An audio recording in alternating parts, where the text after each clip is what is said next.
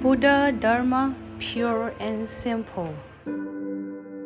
Believe, accept, and uphold the Dharma. In the decades that I have been a Buddhist monk and propagated Buddhism, I have delivered many Dharma talks in different locations.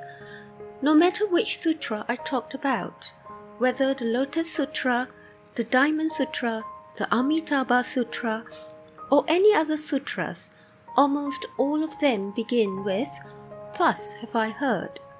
They also end with the description that the assembly was joyful and motivated to believe, accept, and uphold the Dharma.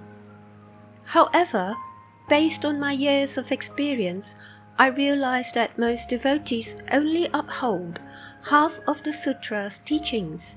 In other words, they were there for the thus have I heard, but not to believe, accept, and uphold the Dharma, which is a true pity. As the sayings go, one has to combine knowledge and action, show equal emphasis on practice and understanding, and cultivate both merit and wisdom. Whatever that a person strives to do, it must be followed through from the beginning until the end, and not just half of it. For example, can a person only get half dressed, shower halfway, build half a house, or write half an article?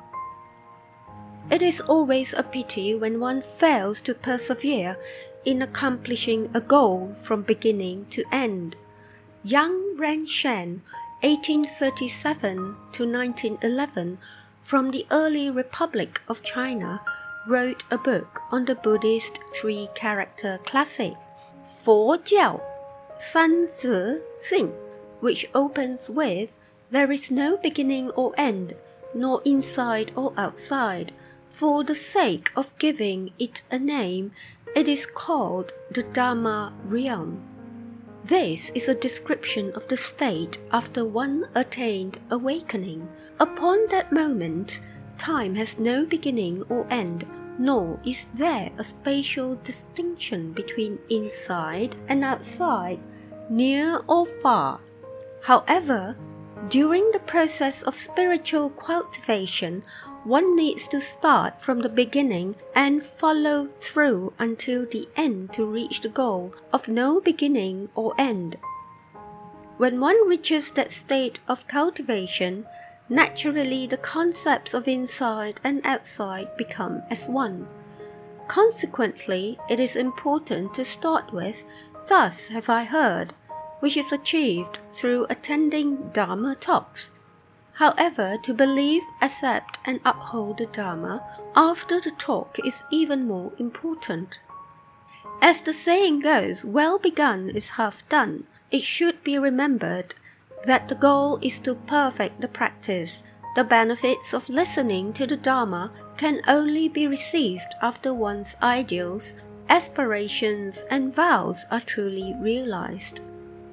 Unfortunately, Many religious followers seek only blessings from Buddhas and deities, hoping to eradicate misfortunes and increase merit and wisdom. They do not know to first realize the practices no pain, no gain. How can there be a harvest if no seeds were sown? How can there be benefits if no affinities were formed?